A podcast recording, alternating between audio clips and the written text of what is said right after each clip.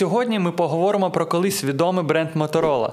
Можливо, не всі згадають, але я пам'ятаю цю чарівну букву М на перших пейджерах. Якщо ви не знаєте, що таке пейджер і куди поділась Motorola, то давайте розберемось, що сталося з компанією, котра майже створила Starlink ще задовго до Ілона Маска.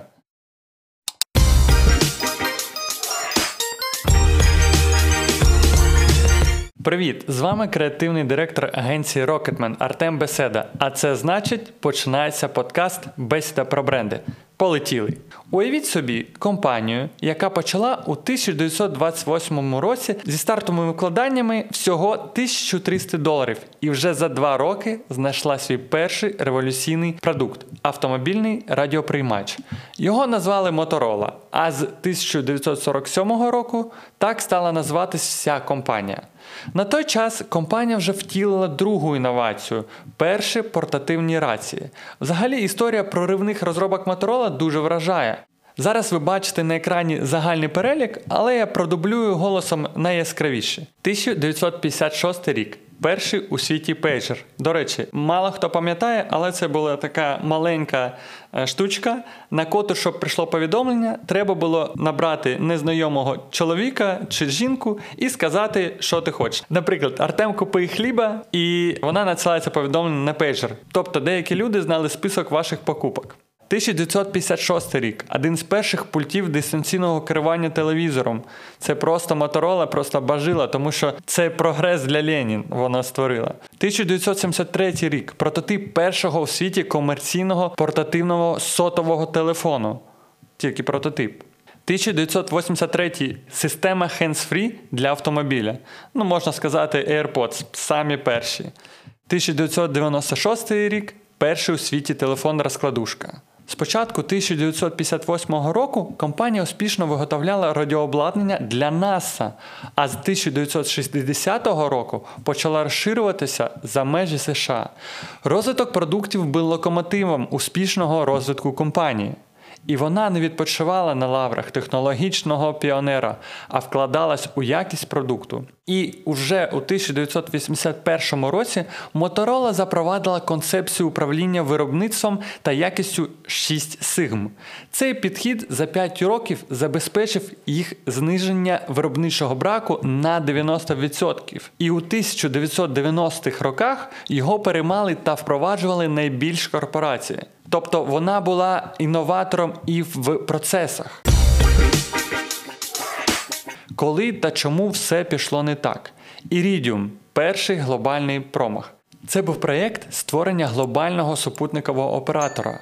Планувалось вивести на орбіту 77 супутників, що забезпечать постійний захищений зв'язок у будь-якій точці планети, і розробити відповідний телефон. У 1991 році під проєкт вартістю понад 5 мільярдів доларів створили компанію Iridium LLC. Motorola інвестувала в неї 400 мільйонів доларів. Компанія відповідала за запуск супутників, розробку технологій та сервісне обслуговування.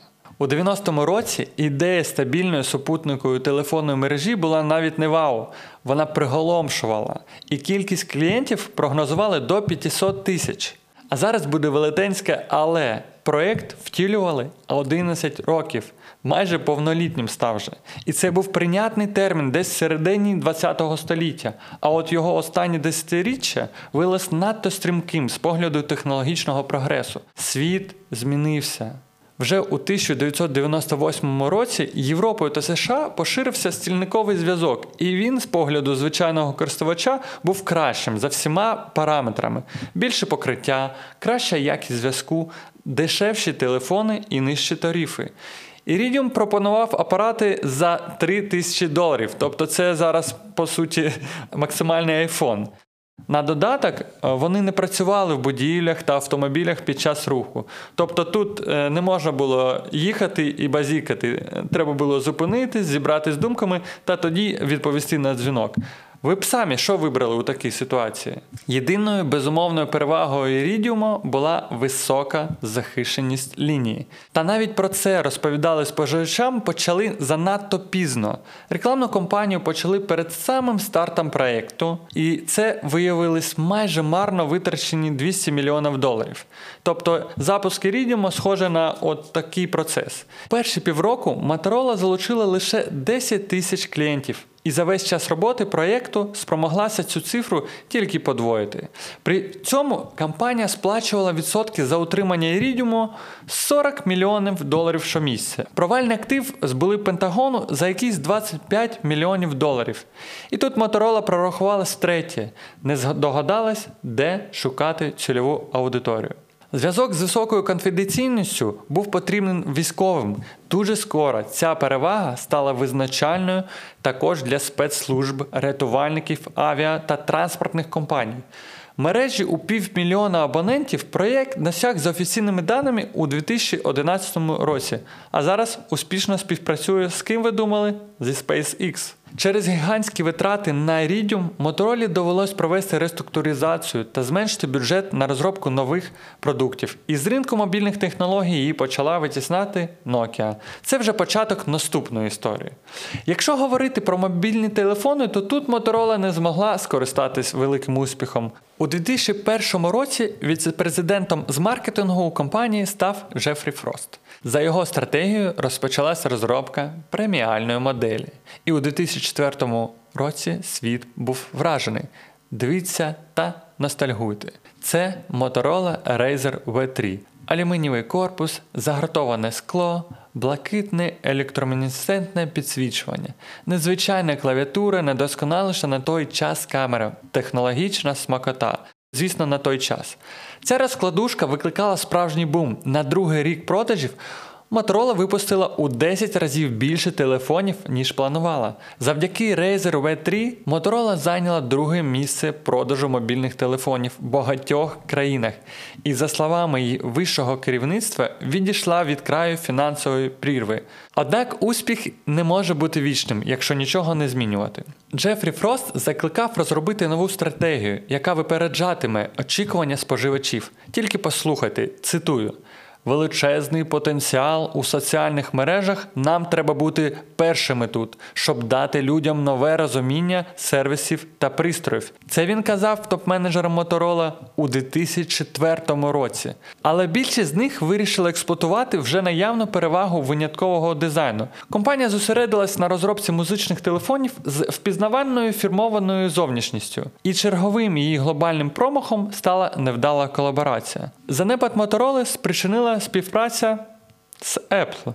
Трохи спойлерства. Якщо я скажу, що до заслуг Motorola належить ще й створення першого у світі айфона. В цьому буде частка правди, наскільки велика, вирішуйте самі. Всередині 2004 року виходить Є398. Я пам'ятаю цю неймовірну рекламу з анімацією та музичним саундтреком. Вона дійсно була крута. Зовні він не так, щоб вражав, але був вправно заточений під прослуховування музику, два вбудованих стереодинаміків, потужні баси. Модель сподобалась особливо молоді. На хвилі чергового успіху Motorola вирішила створити інноваційний телефон з інтеграцією iTunes. Сіва Джобса теж цікавила співпраця з людьми, які створили революційний на той час Razer V3. Компанії зібрались над проєктом і поспішили, і розчарували ринок. У Rocker є один, який презентували у 2005 році, легко впізнати модифікований Є398. Змінили колір, додали клавішу під iTunes і відчутно збільшили ціну. Це було зовсім не те, чого люди очікували від колаборації піонерки технологій Motorola та перспективної бунтарки Apple. Rocker E1 став великою невдачею, але лише для Motorola. Адже Apple збагатилася ідеями та розумінням передових мобільних технологій. За два роки вийшов перший iPhone, і саме 2007 рік став роком занепаду Motorola як американської інноваційної компанії. Ентузіасти переломити ситуацію були у квітні 2008 року. Помічник Джефрі Фроста Номаїр Фарас Написав членам правління Мотороли лист. Головне з нього, він говорив грубо, я так його виявляю. Треба створити телефон, що виглядає і працює як символ багатства та гідності.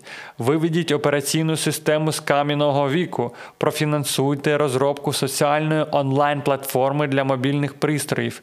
Прийдіть до розуміння, що наступний переворот у сфері мобільних телефонів здійснить не музичний плеєр, або вбудована камера, а соціальні функції стають вони на перше місце. Займіться цим напрямком, створіть власний досвід і продавайте його за всім ланцюжком. Дуже близька ідеологія була у Джобса. Чому Моторола пішла з ринку, а Apple ні? Велике питання.